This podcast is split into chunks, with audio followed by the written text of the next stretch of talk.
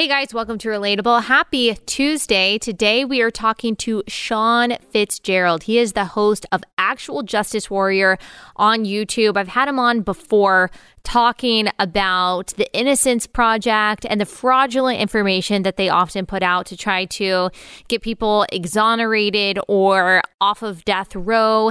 And he talks about the truth behind these cases that are often presented to the media in a way that is simply not factual. But we are also going to be talking about the soft on crime policies that are being implemented in the name of racial equity that are actually causing more victims, more crime, more violence. And so we're going to discuss that per usual. This episode is brought to you by our friends at Good Ranchers. Go to good ranchers dot com slash Allie for a discount on American Meat Delivered. That's good ranchers dot com slash Allie. Now, without further ado, here is our friend, Sean Fitzgerald.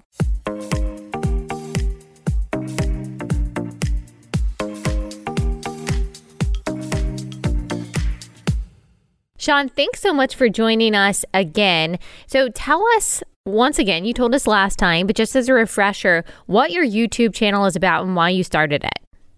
Oh, uh, my channel is called The Actual Justice Warrior, and I cover primarily criminal justice related issues. I've been focusing a lot on local crime surge, specifically in New York City, because I unfortunately live in New York City. And uh, I also do um, criminal justice reform, like response videos to certain proposals or efforts or campaigns to get who I believe to be guilty people out of prison. Okay, so tell me about the recent crime surge in places like New York City. In your estimation, what policies are causing this? So one of the biggest ones by far in New York State is bail reform, but there's also a general attitude across the country. And it was first referenced by the F B I director back in twenty fourteen called the Ferguson effect. Mm. And it's this idea that as we become more concerned about, and we should be concerned to a certain extent about um, police being biased or racist or just inappropriate in their uses of force based on these bad cases, that the cops kind of pull back and then the criminals fill that vacuum. But in New York State specifically, it's bail reform. The fact that these that you cannot be held in jail for more than a few hours after you commit serious f- crimes, including aggravated vehicular manslaughter, is absurd. Right. But it's not necessarily being applied to everyone. There was that bodega owner a few weeks ago that defended himself against an armed robber in his store, and then he ended up going to Rikers. And I think after blowback, the D A released him from Rikers. But, I mean, you're talking about bias in the police force. The same people who complained about that have no problem weaponizing their own biases as a prosecutor. Right. Well, the, the Alba case, uh, the guy wasn't actually an armed robber. He mm. came in to fight him over a three dollar E B T transaction that didn't go through with his girlfriend because she felt he was too rude to her about her not having the money for that transaction. So he comes behind the counter, assaults Alba, who is sixty-one years old, this man who was out without bail or released early on an assault on a police officer charge and a bunch of other things, uh, attacks him. And then Alba grabs a knife that they used to open packages and he defends himself against him. And they charged Alba with a second degree homicide, which is, wow. I, I believe, first degree homicide in New York is a very specific charge that relates to government officials. So it actually would have been the highest homicide charge that they could have gotten on him. And what's even more wild is that the girlfriend, the one who started this whole altercation, ended up stabbing Alba during the course of that incident. But they ruled that since Alba unnecessarily escalated the situation, he doesn't have a right to self-defense, but she has a right to self-defense in defense of others in her wow. stabbing of Alba. And by the way, she has not been charged to this point. And I mean, does this have to do, in your perspective, with race? I mean, obviously, Alba is not white himself. I think that he is maybe an Indian immigrant. And then the two other uh, people involved in this are black. Do you think that this has to do with kind of like this newfangled definition of equity? Right. I, I do think so. But quick correction, Alba is actually from the Dominican Republic. Oh, OK. But my bad. Yeah, it, there there's definitely this idea that the unequal outcomes, it, it's something I, I call the racism of the gaps, which I got from a friend of mine, Devin Tracy, mm. that if you can find like a, a gap. Like a play on the God and the uh, God of the yeah, gaps in case people didn't ex- catch that. That exact yeah. argument. And if you can find a gap and you don't need an uh, and you don't have an explanation, or you don't even care for an explanation. You just fill that gap with racism. So, you know, in that instance, we have a district attorney who doesn't like to prosecute anybody, Alvin Bragg. He doesn't like to set bail for anyone. And he actually asked for a half a million dollar bond against Alba. And, you know, bond is supposed to be you're going to flee the country, which he wasn't going to flee the country, or you're a serious threat to reoffend during the time of, you know, before your trial. And like, what are the chances that somebody else will come behind the counter, grab hold of him to where he can't escape, and he happens to see a knife there? Like, it made no sense. Yeah. But so I do think it's an equity agenda, but it's also an agenda against self-defense. Yeah. Like, we see the left coming after that on every single regard. And not even with a not even with a gun. So it doesn't even have to do with that. I mean, what do you think is behind that? Here you have two brown people. Of course, that's not something that I care about, but in the progressive world, that's something that they care about. You've got two brown people. They got in an altercation. One defended himself with a knife. And you're saying the charge against him was a very serious charge, very high bond. So it's not just that he was charged, but he was charged to that extent. Can you, I guess, I don't know if you have to be a mind reader or just kind of be insightful into what the progressive agenda is, but why? Like, why is there a, an attack on that kind of self-defense? Well, I, I used to believe that, you know, it was maybe like saying that they're pro-criminal was a little bit hyperbolic. Mm. But in this instance, this guy is a felon. He was released multiple times. He had pending charges, should have never been out in the first place. Alba's an immigrant who became a citizen fourteen years ago. He's been in the country for thirty years. He works thirteen hour shifts at these bodegas. And it's funny because a week before this, the biggest controversy was some um, some kid who just moved to New York making fun of bodegas mildly. But apparently you can attack somebody in a bodega, but you dare not make fun of the fact that they don't have too many groceries. But yeah, it, it really is a pro-criminal agenda. It's the idea that if you're committing crimes, you must be a victim by our overall society. And that's what led you to be in that position in the first place. So it's it's it's it's pro-criminal, but it's also the idea that society needs to take responsibility rather than the individual. Yeah, that's so interesting. And in case people didn't catch it, in case they missed, I don't remember what his nickname was, Bodega Guy or like Bodega Bro. It was yes. Bodega Bro. He was, um, it was a guy who was like making TikToks about he moved to New York City and he was like, what the heck, where are the grocery stores? I have to go to these bodegas and there's not enough food there. And it was like all in good fun. And then he ended up getting so much backlash online. It was racism, elitism, whatever. And then he got fired from his job. And so your point is obviously the silly double standard that apparently you can go in and like start a fight with a bodega owner. That's fine, but you can't make silly TikToks about them. Ridiculous. So as you were talking about what kind of led to that fight, that apparently it was some kind of like alleged mistreatment by Alba toward like the girlfriend, that seems to kind of be a common theme in these altercations and crimes that are committed in New York City. I'm sure you saw that there was Um, uh, there was a guy by the name of Michael Morgan. He faces charges of attempted murder and criminal possession of a weapon because he shot someone outside of McDonald's because of cold fries. I think that there this might be the same, or there was another case that I saw on Twitter where a guy thought that the McDonald's worker was like making fun of his girlfriend. And so he came there and he literally like shot the McDonald's employee in the neck. It committed murder. There was also, I'm sure you saw like this chaotic video that was going viral of, um, is it is it Belfries or, or Belfries at New York in New York City, where the um, they were mad that they had to pay like a dollar seventy five for sauce, and they so they just started like tearing the place down and like throwing bricks at the employees. So is this a common occurrence in New York City, or is it just that we think that it is because it's reported by the news? Well, it, it's becoming more common. It is backed up by the statistics. Pre-George Floyd, New York City was the safest big city statistically in the entire country. We had under three hundred murders a year. And, you know, at the peak, we would have twenty-one hundred murders a year. So this was a huge deal. Uh, Chicago, which has a third of our population, would actually have double the number of raw murders, making their homicide rate six times our murder rate. And now, since the George Floyd reforms, our raw number of murders have gone up by about one hundred fifty, and we're going to be approaching five hundred. So it's very common. And the McDonald's um, crime crime that you're speaking of in the Bronx, he his mother received cold fries. She went home, told her son, he came back an hour later, and he shot that person in the face. He he died over that. Like a regular McDonald's employee that, you know, probably he probably gave her the fries hot. They just were cold by the time she got home, like died over that situation. And it's it reminds me of a, another crime that actually got the whole like Hispanic community out in force, because it was a robbery in uptown Manhattan of a Burger King. And he shot this like nineteen year old girl that was um, she was just giving yes. him the money too slowly.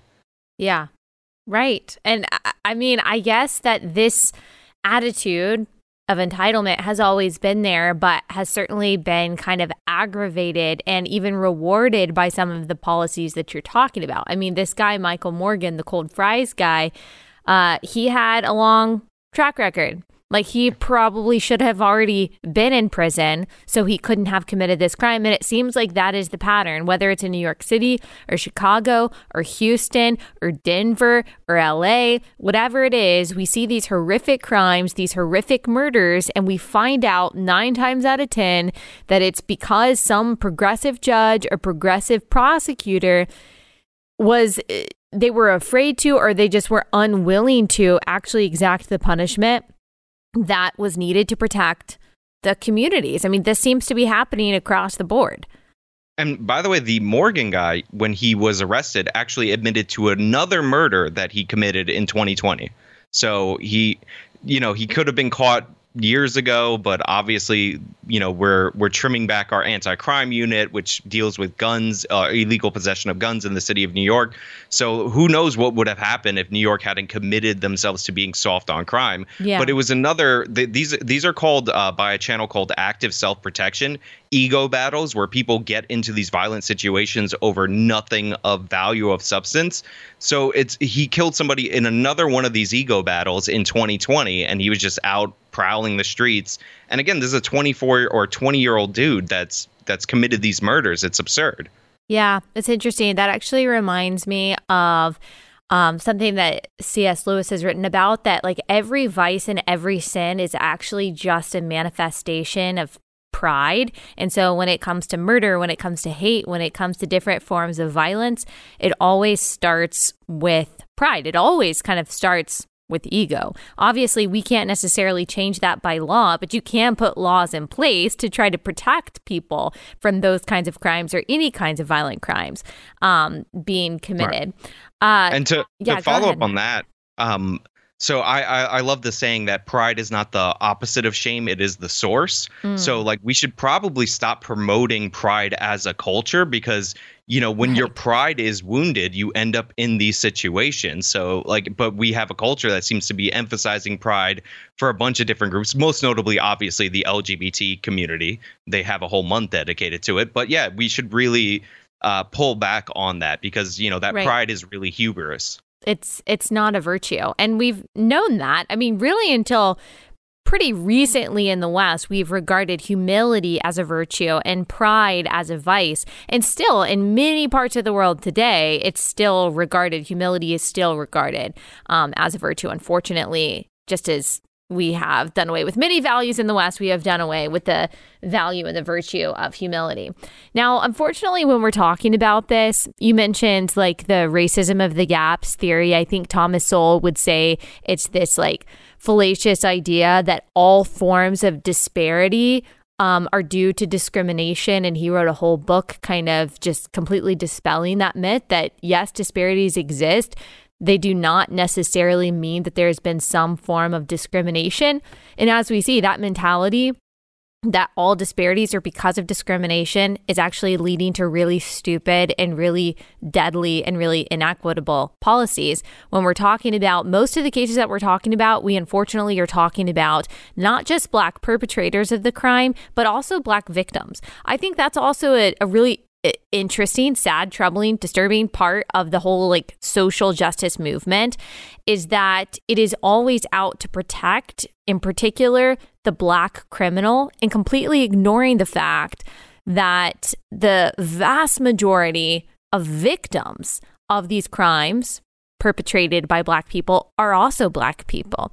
It seems like they're only concerned with that disparity, the disparity of crimes committed and people arrested, and not the disparity of the disproportionate rate of Black people that die by those crimes. A perfect example of this is the is the latest Black Lives Matter hoax that was fortunately stopped in its infancy. It was out of Minneapolis, of course, and uh, it was the case of Tekle Sundberg or Tekle Sundberg. Yes, um, where he he sh- was shooting into a woman's apartment who happens to have Black children, which, you know, again, doesn't matter to me. But the woman brought it up, and it theoretically should matter to the people chanting Black Lives Matter. Right. She had to call the police. She had a firearm in her home, and the and they told her, the nine one one dispatcher told her not to engage the shooter, which is wild. And again, goes to how people feel about self-defense.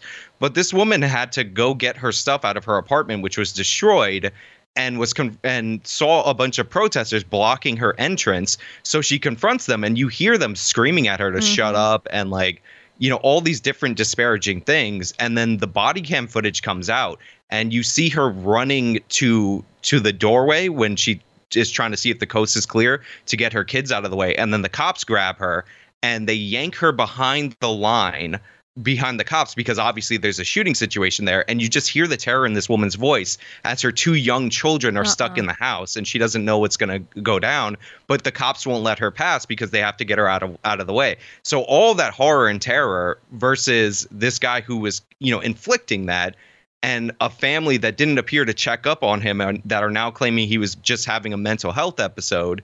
And you just see the crowd just coming after her. There was a woman who tried to fight her. They're telling her that she doesn't belong there, even though she actually lives there. So it, it yeah. is absurd. And this is a perfect example of uh, an actual criminal who happens to be Black taking priority over Black children that are, you know, ages four or five. They, they were tiny.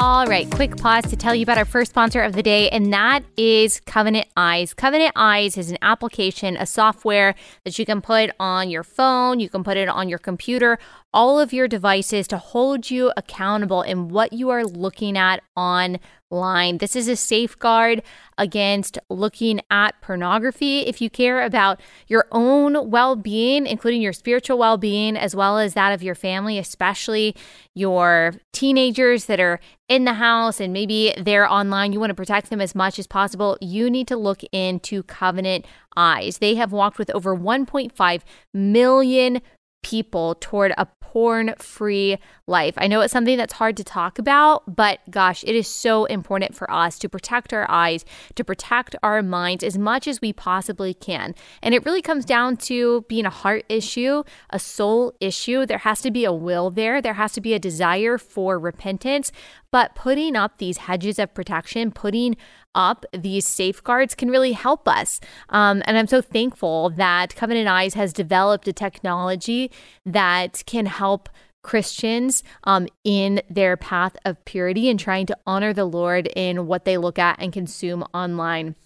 Just one account from Covenant Eyes gives you unlimited users. So just get one account, you pay that monthly rate, everyone in your home can use it. It's protection for an unlimited number of devices, your cell phone, computers, iPads, tablets, your whole family for one price. The protection is on the device itself. It goes with you wherever you go. And once you go online to cov eyes dot com slash ally, you can learn a little bit more about how exactly it works. Go to cov eyes at cov eyes dot com slash ally, and you'll get a free thirty day trial. So that's cov eyes dot com slash ally for a free thirty day trial of Covenant Eyes. cov eyes dot com slash ally. I mean, well, it happens constantly. You constantly see Black Lives Matter and the social racial justice movement advocating on behalf of violent criminals who happen to share their melanin count and completely disregarding the victims. And they'll say things like, well, um, punishing them is not going to bring the victims back, or punishing them, punitive justice is not real justice, which I think is ridiculous. That's a ridiculous statement. Actually, justice can be purely punitive, but it can also be protective while being um, punitive. Like, I think about back at the height of, like, the Black Lives Matter riots and protests, there was a little eight-year-old girl, Sequoia Turner. It was in Atlanta, and her mom and her were in the car. They just happened to turn into a Wendy's where Black Lives Matter activists were burning it down for who knows what reason, I guess in the name of racial justice. They were just trying to turn around to go the other direction. Black Lives Matter activists shot into her car, murdered this little eight-year-old girl. And I have, I mean, her name is not one that's going to be on like N F L jerseys or or N B A jerseys, or one that is remembered the same way that, for example, Breonna Taylor's is. And so, and these are people who say that they are working on behalf of the oppressed, when really they're advocating for the oppressor in most cases. Yeah. Well, a great example actually was out of Texas a few years ago. It was the same month as Jussie Smollett's uh, actual crime that definitely happened against him. Yeah. Um, And that was the case of Jasmine Barnes, where this seven-year-old girl was shot on New Year's Day and she was killed. And initially, people thought the suspect was a white person. So you had a Shaun King-led campaign. People were angry that President Trump wasn't talking about this local crime story. There was a manhunt, a bunch of tips, and all that. It turns out it was two black perpetrators, and you can actually look at the news stories because I've been looking for updates on this case. And the day that they arrested them, the national news coverage stopped. They didn't follow the trial or any of the things that we would typically see in a case where the perpetrator was white, because all of a sudden it wasn't interesting anymore. So it's it's almost like you had N B A players and N F L players paying for this girl's funeral, raising money for her, standing next to her mom. And overnight, in an instant, they just washed their hands of the situation. And Shaun King did as well. Yeah. Speaking of Shaun King, I don't know if you saw that headline that came out that said that he used forty thousand dollars of donor funds to buy a dog, a dog that I guess was forty thousand dollars. And this is not the first time that he has been accused of misusing the donations that he raises in the name of dead black people, by the way. And people keep supporting him. It's wild. I mean, there's so many grifters like this in the so-called social justice movement. Oh, Samira Rice, Tamir Rice's mother, yes, has come out and accused all these people. She says none of this money went to her, and they would release statements that are like that basically say, well, we're raising money for the cause, not for the individual. But they're putting her son's name all over this situation, uh, all over their fundraising emails. And And that's how they're generating revenue. And by the way, one of the nastiest things that Shaun King uh, has ever done is that when Chadwick Boseman, the actor who played Black Panther, died, yes, uh, he put him in a fundraising email that same day or the very next of day.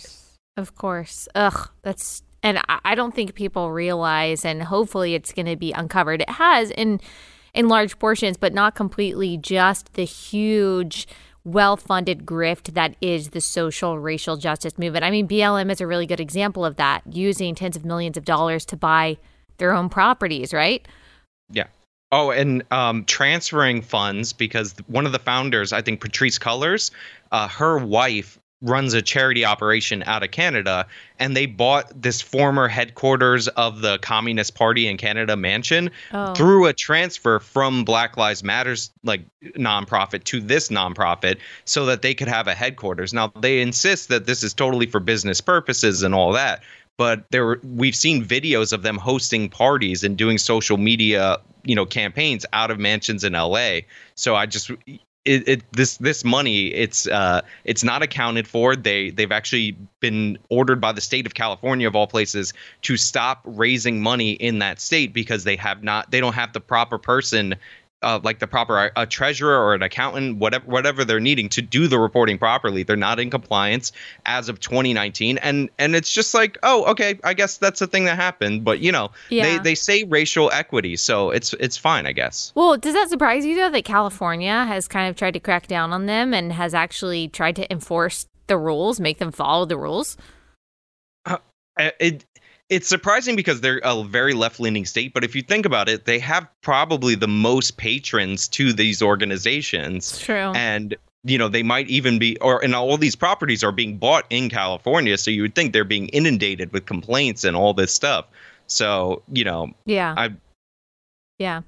Um, I, I haven't talked about this, and sorry to spring this on you. If you don't know enough about it to talk about it, that's fine. But I've been meaning to talk about on my show the case of Ethan Liming, the Ohio teenager um, that was murdered And, of course, LeBron James, who says that he's scared to go outside because he thinks that he is going to be hunted, I guess, by white supremacists, and who says that he's on the side of social justice. He has, he hasn't had anything to say about this, and really the mainstream media hasn't really either. Um, do you know anything about the details of that case and uh, the response to it? Yeah, so Ethan Liming, he was a seventeen-year-old kid, and he was out with his friends. Um, and they were firing off this. Uh, it, it's it was described initially as a water gun, but it shoots water beads. And uh, of course, the city of New York recently banned it because there was a shooting over this exact toy as well. And they shot at some people in a basketball court, and um, they they ended up chasing them down, or two people in the car ended up chasing them down. And then they ran back towards the car, and Ethan stepped out of the car because he thought they were like horsing around, according to his friends. And these three individuals, uh, three men plus a woman, beat him to, or the woman was, you know, observing, uh, beat him to death. Like they jumped him and they beat him to death. And this happened to be in a parking lot adjacent to LeBron James Promise School in Akron, Ohio, or in a parking lot that is a part of the school. I, I, I never got that clarified. But during the during the manhunt, because they didn't find these individuals, the family was begging for media attention, and LeBron essentially tweet, his organization tweeted out like thoughts and prayers, which is something that LeBron has specifically criticized in the past. And um, they they ta- they said, oh, don't worry, the school's safe. It's not a, like, you know, class isn't in session. Don't worry about it. Yeah. So like this kid died. The parents were looking for attention. They were trying to raise money to, you know, maybe if you have a tip that will you'll get a reward. And it got no attention from LeBron. And LeBron, you know, says that he's very involved in the Akron community. This happened at his school. He's promoted cases where the perpetrators appeared to be white and the victim appeared to be black in the past, even though they were super flimsy. And in this case, it was three black men that beat this white kid to death. And by the way, the white kid was two of his friends that were there were black kids.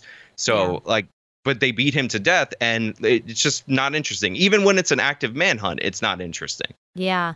And uh, gosh, the story is just so terrible. Beat this boy to a pulp, like you said. The the friends who, again, I hate that we even have to talk about race, but as you said, the two friends are black. The people who beat him are black.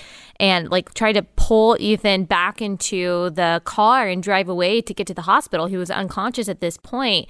And reportedly, the teens that beat him up stopped the car, pulled him out of the car to continue to beat him and kick his head in. Um, I mean, yeah. Just a horrible story. I feel so badly for his parents. I can't imagine this. But again, I mean, crickets from the media, and there's no assumptions of racial racial prejudice, which I'm not assuming that either. But of course, pointing out the double standard that if the races were reversed, there's not, there's never even a question, well, what was the motivation? What was the circumstance? What was the context? How do we know that it's racism? It's always just assumed if the races are reversed. Here, we're not even considering, no one is even considering that this might be a hate crime because of the color of his skin, because apparently that's just completely impossible.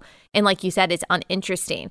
Also, this was reported by Fox News on July twenty-ninth. The Ohio grand jury indicts three suspects on lesser charges in teens' death. So these are, um, there were two brothers, twenty and nineteen, and then their twenty-one-year-old cousin, who were all charged. And they charged him on two count, or charged them on two counts of involu- uh, involuntary manslaughter, felonies in the first and third degree, respectively, and one count each of first-degree assault and fourth-degree aggravated assault. What do you think about those charges? I, I don't know the specifics of Ohio law, but I would think in general this would be an aggravated manslaughter when you're stomping somebody's head. First of all, I'm I'm of the belief that if you start if you start kicking somebody after they're unconscious, you know, like whatever happens in a fight between guys is whatever. But as soon as they're on the ground, as soon as they're unconscious, when you start kicking them in the head or you keep hitting them, I'm of the belief that that should be attempted murder, because that to me, that is. That is the requisite intent. You know he's on the ground. So I think that they should be charged with murder, but at least an aggravated manslaughter. This was a three-on-one beating. Yeah. And speaking of three-on-one beating, unfortunately, every time we talk about a thing, I'm like, oh, this reminds me of another crime that I saw. And this one, again, is in New York City. I'm sure you saw, or oh, no, this is in San Francisco, another hotbed of all of this stuff. Um, there was a beating of a seventy-year-old Asian woman. That's how the that Fox News describes it. And police seek eleven-year-old and three other suspects in this case. What is your confidence level that they are going to be charged with anything significant? Well, they did vote out the the Chesa Boudin in, yeah, in San Francisco. Crazy. So was that so surprising might... to you? Sorry to do an aside, but like, what did you think about that? I think at a certain point, even the most liberal cities can't deal with the fact that they have somebody like Chesa, because, you know, we talk about these like woke or left leaning district attorneys a lot, like on my channel. But the thing is, is Chesa was a whole other level. One of the first things he did, and I believe it was called the Friday Night Massacre, is he fired all of the prosecutors that work in the different individual units in the district attorney's office. Because, you know, you hire a district attorney and or you elect a district attorney, the people hire them and they run the office. But you have teams of prosecutors, like careerists, that are actually doing a lot of the legwork. And Chesa Boudin got rid of the gang unit. Like, you just fired all the prosecutors, the homicide unit, and the robbery unit. Like, every single key aspect of a prosecutor, uh, prosecutor's office, he got rid of all of them. So hopefully you see some of these people come back. And, you know, this will be referred to a juvenile case. The child is eleven years old, so I don't so expect sad. anything crazy, but may- something more serious than what Chesa would have done. Yeah. And, I mean, people forget that Chesa's parents were literally communist terrorists. And so he kind of didn't have any hope from a very young age. This is a social justice warrior who doesn't actually believe in any form of justice whatsoever. Go ahead. Cop cop killing terrorists. They were involved in the uh, Brinks truck robbery. And by the way, pardon his father, pardoned by Andrew Cuomo. Oh, man, it is all connected. Okay, let's move a little bit down the state in uh, L A. I'm interested in what you think about this potential recall of uh, Gascon. Um, I, I'm not I'm not I'm not sure for the particulars of that. I, I find California's recall system very weird. Yeah. And all that. But I'm, I'm not sure about the uh, the specifics of that specific uh, race or, or anything like that. I haven't looked into it. Yeah, I think he's just another one of those very intensely progressive D As that refuses to um, charge career criminals, and people are dying as a result. There was that one terrible story um of like uh there was a car crash. I think it was like a fourteen, fifteen year old kid who was driving super fast down like an alleyway or through like a back road and hit uh, a mom and her one year old. And of course it turns out that he should have still been in prison, but Gascon refused to like bring the charges forward. And I think people, even like you said, like even in places like L A, which are really progressive, at the end of the day, you don't want to get shot. Like at the end of the day, you don't want to get murdered. You can have whatever values, you can have whatever, you know, progressive utopian ideals in your head, but when the rubber meets the road, you don't want to get murdered. Yeah.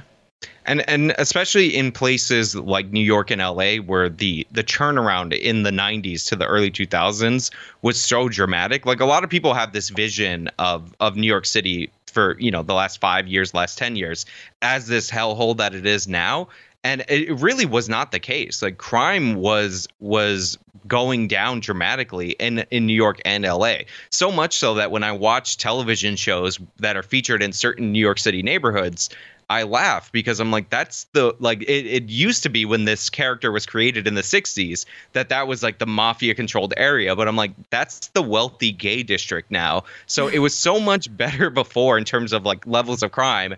And now it's just all coming back. Like we're we're we're seeing just a reversal of everything. And it's because people forgot about how bad crime was.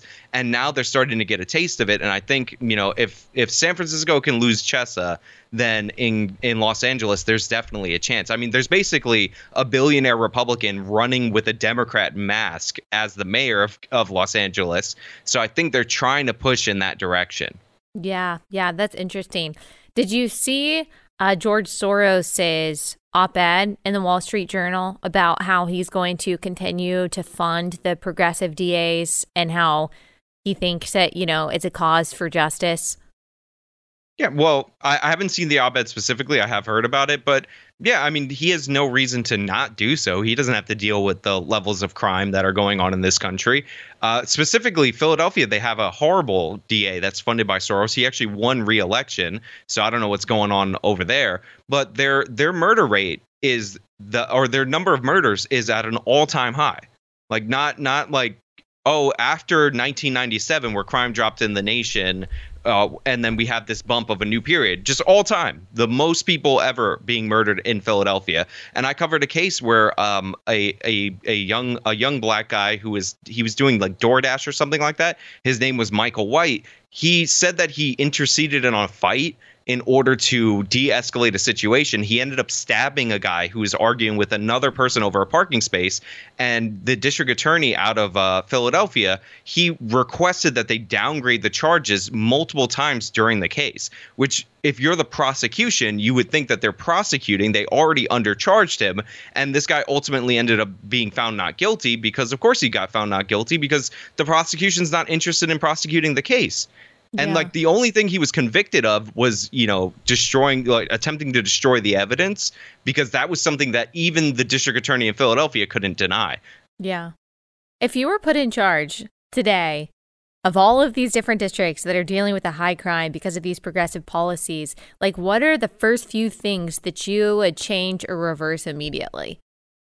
Well, it's hard to do because crime crime policy or criminal justice intervention should be tailored to the individual cities because what works in New York might not work in Philadelphia. Yeah. But as a blanket policy, any of these goofy bail reforms, like no way. Like we're getting rid of that. Like you, you're uh, we have these we have these things called judges and they should be able to use judgment. Like we had some absurd, maybe over prosecutions with mandatory minimums where they removed judgment from the judges. And then we flipped it the other way. And we're like, well, now the judges can't do anything because we treat them as if they're they're stupid. And, you know, some judges are stupid, but I, I find that to be commandeering the judiciary branch. So I would let them determine the bail, but also not have all these blanket crimes where you could just get out based on, you know, whatever. Yeah. Uh, I would also um, I would also, depending on the city, like New York City has a lot of policies that were removed under de Blasio. I would restore those policies. And, you know, I would work on different interventions based on the circumstances in the cities that I'm in. All right, let me tell you about Annie's Kit Clubs. If you are looking for a way to make sure that your kids aren't just sitting for hours on end on their screens and they're actually spending their downtime in a way that is productive, then you need to check out Annie's Kit Clubs. It is a subscription service that sends craft kits to your kids every week or every month, sorry, right to your front door. And they have all different kinds of crafts. So they got STEM activities. They have craft kits specifically for girls, like jewelry making. They also have building projects for young woodworkers. They've got different kinds of crafts based on the interests and the skills of your kid. And it's super fun. They also have a woman's kit club. So if you're interested in crafting, you can sign up for that as well. You can cancel at any time. Um, you pay month to month. And so if it doesn't work out for you, you can just cancel. No big deal. But I know you're going to love it, especially if you have kids ages seven to twelve. It's really perfect for that age range. Go to Annie's Kit Clubs dot com slash Allie. Get your first month seventy-five percent off. That's Annie's Kit Clubs dot com slash Allie for seventy-five percent off that first month. Annie's Kit Clubs dot com slash Allie. What do you say to the point, because this has always kind of been compelling to me, at least just in theory, when people say, okay, well, bail, it disproportionately punishes, like setting a high bail, disproportionately punishes poor people. So basically you're depriving them of their liberty before they have actually gone through due process and have been convicted, um, which some would say is unconstitutional. Like, what do you say to something like that?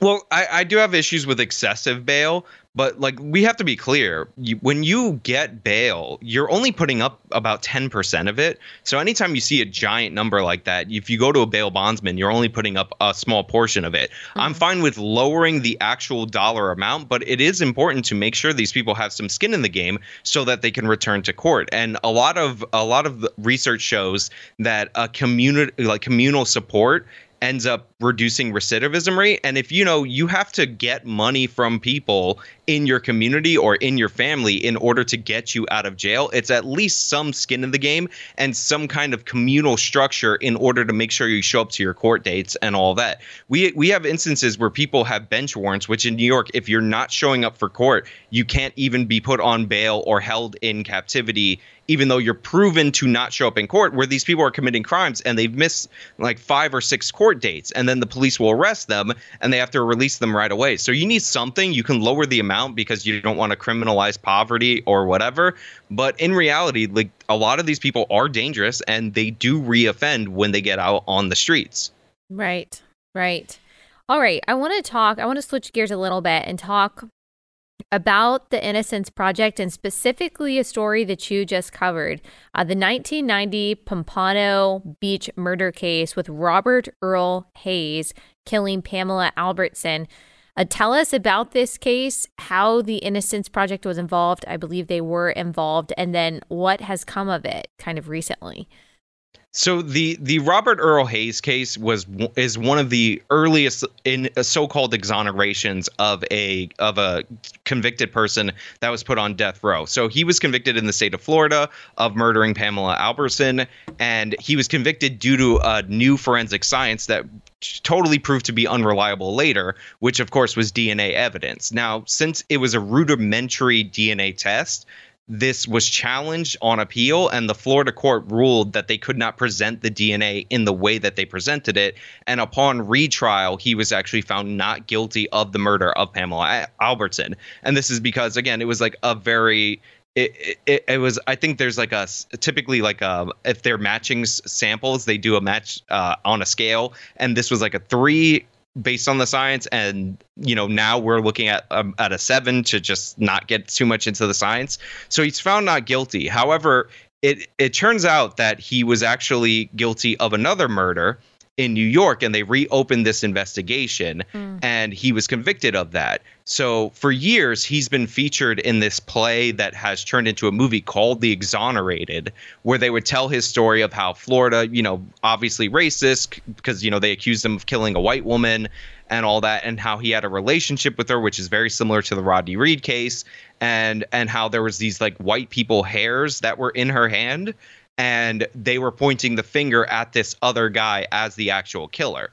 So fast forward to him being up for parole in the state of New York for the other murder that he's convicted of, and the Innocence Project still working the case. And as a way to prove that the system is still biased against him, they decided to retest the previous D N A evidence with modern technology. And instead of exonerating him on the crime that he was found, that he ended up beating on appeal, they ended up proving his guilt with modern D N A testing. So one of the original faces of the Innocence Project and the exoneration movement is actually one hundred percent guilty. Wow. And have they removed him from like their website or anything they use to try to advertise for their services? Well, they, they, they try to play flat, fast and loose with the facts. So they'll say, oh, well, he said he had a relationship with her before. But he said that he had a sexual relationship with her before. The D N A evidence was semen evidence, but he said he hadn't been with her in months. So like that's not how that's not how semen works. Also, the hairs in the woman's hand were her own hairs. They weren't they weren't uh they weren't this random person who happened to be unfortunate enough to work in an area where the Innocence Project needed a suspect. So they were basically framing this other guy for this crime. But what's even worse is you actually go through his history, and he he has a history because he was a he was a horse groomer. And the people that he killed were horse groomers, and they lived in living quarters near where the horses are. So that's how he had access to these women. So he actually had a history of uh, of harassing, assaulting, and attempting to sexually assault these women, which are all the things that he did in this case. And nobody took note of it, and it wasn't able to be presented at trial as a pattern of behavior, even though it's he had previously choked a woman to unconsciousness after he pinned her to the ground. And the homicide he was being accused of was where he strangled a woman to death and sexually assaulted her. So he's committed these exact crimes over and over again, and yet he's presented as this pillar of innocence. And if you dare accuse him, according to the Exonerated, then you're just playing into harmful stereotypes of black men being predatory towards white women.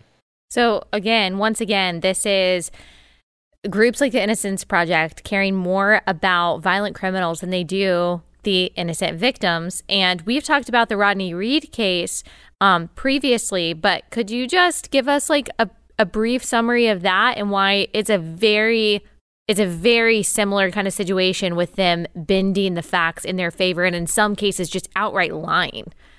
Yeah. Yeah, so Rodney Reed is is a case, I believe, out of out of um, Baston, Texas. I'm not. It's it's out of Texas. He was convicted of murdering Stacey Stites in in the nineties, and um, they used D N A evidence for the sexual assault in order to connect him to the murder. Now he's been running this campaign about how he was innocent, and actually Stacey Stites was his secret girlfriend, and they've been pointing the finger at the fiance of Stites at the time, Jimmy Fennell, who, by the way, is not a good person and committed a, a horrible crime years later that's completely unrelated, even though they try to tie it to them. So during the course of of this trial, they or during the course of the of the proceedings, the Innocence Project has alleged all manner of insane conspiracies against different Texas police departments. They've accused a bunch of different people. They just happen to be stuck on this former cop who was the fiance, and they ended up requesting D N A testing, more modern D N A testing uh, of Stites' body and her clothing, and they ultimately ended up finding more of Rodney Reed's D N A on her person than they did at trial. So they, it's another case where they continuously prove this person guilty, and he has a history of sexual assault, and even more insane, he actually beat rape charges years before by claiming that he was in a secret relationship with this woman, but because Texas is so racist, he didn't want to tell anybody at the time. So this is a guy that's definitely guilty. He has about seven victims that he wasn't even tried on, even though they have his D N A tied to it, because in Texas, if you're a death penalty, if you have a death penalty charge, they put you up on the death row case, and then they kind of see what the results of that is, and they don't bother trying you because, you know, if you're on death row, what's the point of convicting you? But he also did rape a twelve-year-old girl, and that is proven by the D N A. Whether or not he's technically convicted of that is an absurdity that he likes to play fast and loose with the facts on. But his semen was found in that girl's body. Ugh. And of course, the Innocence Project, when they do these like ten fast facts about the people that they're defending, of course, they don't include any of that. Like, one of their points to say that, well, he's definitely not guilty is this case was racially charged. Not even allegedly racially charged, but this case was racially charged. And here's their evidence. Their evidence that this was racially charged. Rodney, a black man, was found guilty of murdering Stacey, a white woman, by an all-white jury. So yeah, all, that, all- I guess, is their evidence. Yeah, all all white juries, just like the the jury was all white. I mean, he's convicted by D N A evidence and all that, but, you know, all white jury, yeah. Just something you throw out there. And what's funny is when the jury's not all white, they'll say almost all white jury because they just want you to know there were white people on the jury and probably yeah. race had something to do with this. Right. And they also, they do this a lot. They will say that the person, and I think this was in the other case that we talked about, and I forget the name of the guy who was convicted of murdering the dad in front of his daughters. Oh, Julius Jones. Julius Jones. So also same kind of deal with the Innocence Project, but they also did this, and this is in the Rodney Reed case. They say that Arthur Snow, who was a former member of the Aryan Brother, and Jimmy Fennell's Uh, prison mate, the guy that they're trying to say, I guess, actually killed Stacey Stites, disclosed that Jimmy had confessed to murdering Stacey, stating, "I had to kill my inward loving fiance." Now, maybe that's true, and that could be pertinent infor- information. But it's interesting how they're always willing to rely on the testimony of people in prison who have a lot of times a, a, like a history of mental health issues and obviously a history of being dishonest. The same thing happened in the Julius Jones case when they're trying to frame this other guy for killing yeah. her. It's crazy. Yeah. They- They and, and a lot of them have personal vendettas against the prosecutors because uh, they had an issue with them in the past. That was one of the things with Julius Jones, where he had a he had a guy who uh, he was convicted of killing a baby by pouring scalding hot water on it. That was the guy that the Innocence Project dragged out to testify on Jones's behalf. But the Fennell thing is the same thing. It's it's they it's a high profile case. It gets a ton of attention, and unfortunately, that brings out a bunch of the weirdos. Like one of the one of the people that they brought out was a woman that worked with Stacey Stites, and she says, oh yeah, she totally randomly one day, because we were really good friends, told me that she was having an affair with a black man named Rodney, and I'm coming forward now because I'm trying to save Rodney Reed's life. And it's like, well, wait a minute, At the time, they worked at a supermarket called H E B. They offered a fifty thousand dollars reward for anybody who had information on who could have been involved in Stacey Stites' murder. She didn't come forward at all. They didn't find Rodney Reed for eleven months because they were investigating the fiancé the whole time. And the only reason they caught Reed was because he had assaulted two women that fit the same profile of Stacey Stites, brunette, around, you know, late teens to, you know, adult, but like late teens to early twenties in the same exact area that was on her driving route. So, yeah, they'll bring out any, all manner of weirdos and goofballs to say, oh, yeah, they totally confessed to me. And coincidentally, their commissary accounts get flooded with money mm. and, from people who are trying to support them. And then people try to take up their cases no matter how guilty they are. So it's a huge financial incentive for people to do so. And there's almost no consequences for some of these people to come forward. All right, another break to tell you guys about Good Ranchers. So if you've listened to my show for any amount of time, you've heard of Good Ranchers, and maybe you even use them yourself, but maybe you need to re-up your subscription, and now is a really good time to do that, not just because they have a discount of thirty dollars using my link, good ranchers dot com slash Allie, but also because they're giving back this month, the month of August, to young children who often go unfed or end up malnourished from poor access to nutritious food. So they're on a mission right now to donate one hundred thousand high-quality meals to those vulnerable kids. And your order of Good Ranchers helps them accomplish that. Giving back never tasted so good. So let's help Good Ranchers hit and pass their goal of one hundred thousand meals donated. Go to good ranchers dot com slash Allie. Pick out your American beef, your American chicken, your American seafood. It'll show up right to your front door on dry ice. We use it almost every night. Love this company so much, not just their product, but also what they stand for. So you'll be giving to those vulnerable, ki- vulnerable kids, and you'll also be feeding your family. Go to good ranchers dot com slash Allie. Or use my code Allie to claim your offer of thirty dollars off. That's good ranchers dot com slash Allie. I talked about a lot this Melissa Lucio case.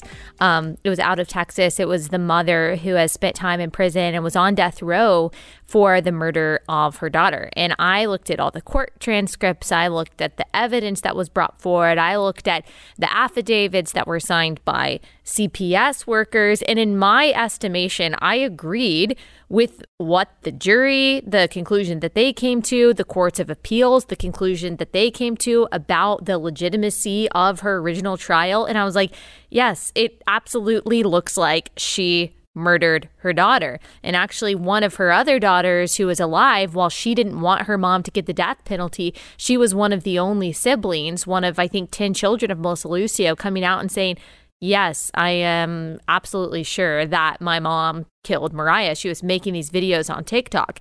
And yet we've got the same thing by the Innocence Project. It'd be one thing for the Innocence Project to say, hey, we know that there is evidence that she abused Mariah. I mean, horrific abuse. We're talking about bite marks. We're talking about genital mutilation of this child. We're talking about ripping hair from her scalp, hitting her, pushing her down the stairs, all this stuff that was evidence that she confessed to. But the Innocence Project doesn't even say any of that. The Innocence Project says there's no evidence of abuse. She was coerced into a confession. Don't really say how she was coerced into a confession.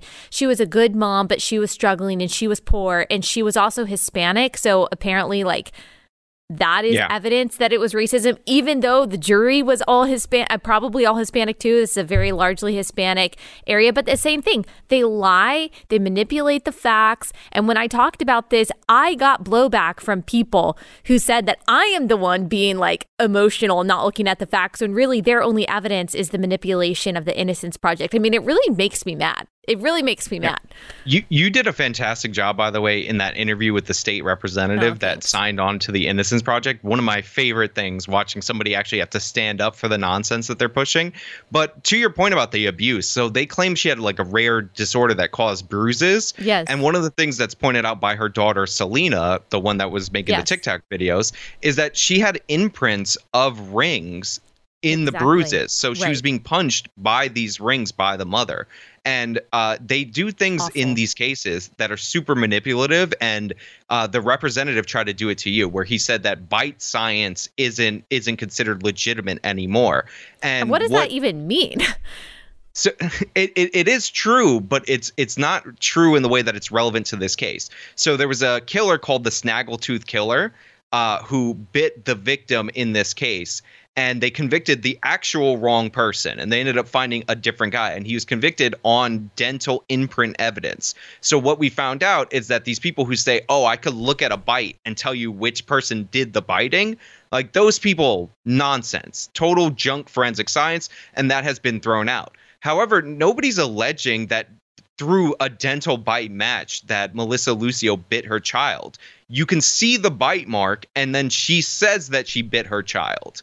So it's not an issue of the forensics or the bite evidence being some, you know, flawed evidence or anything like that. Yet people try to spin that. They tell you these two things and make you think that they're related, when in reality, it's just you can know that somebody was bit by somebody else, right, even if you can't forensically match it back to the mouth. Like you can know that they have a bite mark on them. And then Melissa admitted to biting her, so we could put two and two together, and the bite marks on her back, and it's not a normal bruise. So she also had insect bites all over her. There was a Hulu documentary that's actually propaganda for her. Total but they propaganda. Have some glimpses.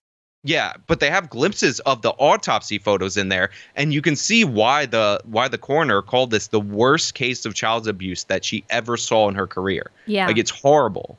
And it's not just, it wasn't just the coroner, it was also the E R doctor. And he had been the E R doctor for thirty years in that area. And he said, this is the worst case of child abuse that he had ever seen. And so the whole conspiracy by the Innocence Project, and everyone, by the way, that supports her innocence in this case, the conspiracy is that the E R doctor and the coroner and the cops and the jury and the prosecutor and the judge were all conspiring together in one big plot to, for some reason, like convict this mom of a murder that she did not commit. That is extremely far-fetched. And not just that, but also the paramedic. The paramedic that showed up who said, who, as far as we know, has no motivation to say this, but who said how odd it was that Mariah was laying at the bottom of the stairs, uh, dead at this point, and that Melissa Lucio, she wasn't holding on to her daughter. She wasn't distressed. She wasn't sad. She was just kind of distant and standing there. I mean, that is also pertinent information. And the characterization that we get of her by the media, by Innocence Project, is completely different. Um, yeah. Also, that, that Hulu documentary that you mentioned, the Selena, the daughter that was making these TikTok videos, she said that the producer, the director of that Hulu documentary, reached out to her and purposely excluded any of the testimony that she and another sibling had because it went against the narrative. Because Selena was like, yeah, I'm, I was one of the only siblings that was living with her at the time. I was old enough to remember, yes, the abuse happened. Hulu did not want to include that. Yeah, that, that that's the game that they play. They'll bring so they'll she has fourteen kids. Uh, two of them, mm. she was pregnant with twins at some point, like during the trial. She has fourteen kids. They drag out the ones that didn't live with her. By the way, they were taken away by C P S because she was a neglectful parent. So right. The idea that there was no evidence of of maltreatment. She was just this good mother that, you know, the system went after for some reason. Um So they they have um, it's not just Selena. It's a it's a few of the other kids that are old enough have spoken out that they lived there at the time, and they remember the mom specifically abusing uh, uh, the child at Mariah after they were returned to her from C P S, and specifically Mariah of yeah. all the children. So, you know, Selena happens to be the one that's doing her TikTok videos and all that. And she's being attacked by people of who course. Just got invested because Kim Kardashian hyped it up. And people are saying, oh, you're contradicting because you said she wasn't abusive and then she was. And she's like, no, no, she wasn't abusive. We were taken away for neglect. And then when we returned to the house, that's when I saw the abuse of my sister. Yeah. And she thinks, her guess is that her mom, which this is obviously not an excuse at all, but she says her mom probably didn't bond with Mariah because when Mariah was an infant, that's when C P S, and this was like, I don't know, maybe the tenth visit from C P S because of like neglect. And also she had been like testing positive for drug use while she was supposed to be clean while parenting her kids. But she, they came to... to uh, visit Lucio. Her kids, as you said, were very neglected, very graphic details of like what the kids were suffering from. Um, and then they also found baby Mariah, who was an infant at the time, covered in bug bites, ants, um, soiled diaper had obviously just kind of been left there. So Mariah was taken out of the home, returned back to Melissa Lucio. Um, and then that is when, as Selena says, she started abusing the girl that was now two years old. And, like, I'm sympathetic to the argument that, look, she shouldn't get the death penalty because there's not enough evidence to prove that she intentionally, like, murdered her. Okay, maybe she just threw her down the stairs hoping to hurt her. I guess you could just say that. Like, I'm sympathetic maybe if the Innocence Project and others were saying, okay, she should... Uh, this happened and she is guilty of abuse, but she shouldn't get the death penalty because of X Y Z. Okay, but when they swing to the direction of saying that she's innocent, and I see people who are almost willfully at this point manipulated by these talking points, even people who profess to be conservatives, I mean, that really bothers me. It's it's not only that she's innocent. It's like the, you know, the bigger the lie, the easier the sell. It's that she's mm. a great mother. Yeah. Like, you know, mothers should aspire to be like her. And it's it's it's just absurd. And the thing is, is.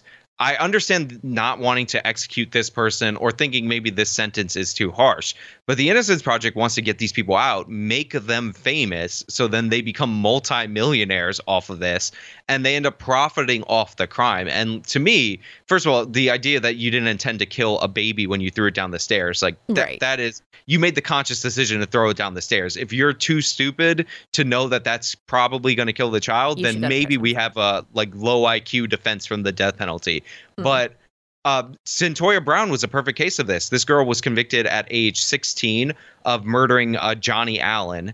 And she claimed that it was self-defense, that he tried to rape her and all that. And they they they did this thing where they would cut together her accusing her pimp, who was her boyfriend that she ran away to be with, of violence against her. And they kind of pinned that on Allen. But in reality, he hired her as a prostitute, not a good thing to do. He thought she was eighteen, which is what Centoya told us because Johnny Allen died. And she shot him in the back of the head while he slept and then robbed him. And they were pretending like she was innocent and she was just defending herself against this rapist. She actually stated multiple times that they didn't have – like she said that she wasn't in the mood to do anything sexual. And he said, fine. And so she shot this guy in the back of the head. They made her out to be the victim. She gets out of prison because she got a long sentence for a young girl. And I would have let her out based on her age at the time. And now she is a best-selling author, even though she's recorded on prison audio calls describing her killing this man as an execution. So she definitely committed this crime. She definitely robbed him. And then she becomes a famous symbol of innocence and becomes wealthy. And that's too much for me to stomach for these cases. Yeah, man. People just don't understand the giant grift and the money-making industry that is so many parts of leftism and so many parts of left-wing activism. And that's not to say there aren't grifters on the right, like with their own, you know, pet projects where they're trying to like make money off of things too. But I mean, obviously we know that these left-wing organizations are much better organized, well-funded, and also glorified by the media in a way that right-wing organizations or movements, whatever they may be, are not. I per- I know a lot of people who call themselves conservative Christians who, I mean, they might be conservative when it comes to L G B T Q stuff or a variety of things, but when it comes to things that they think, they th- they think the empathetic position is to be like pro-bail reform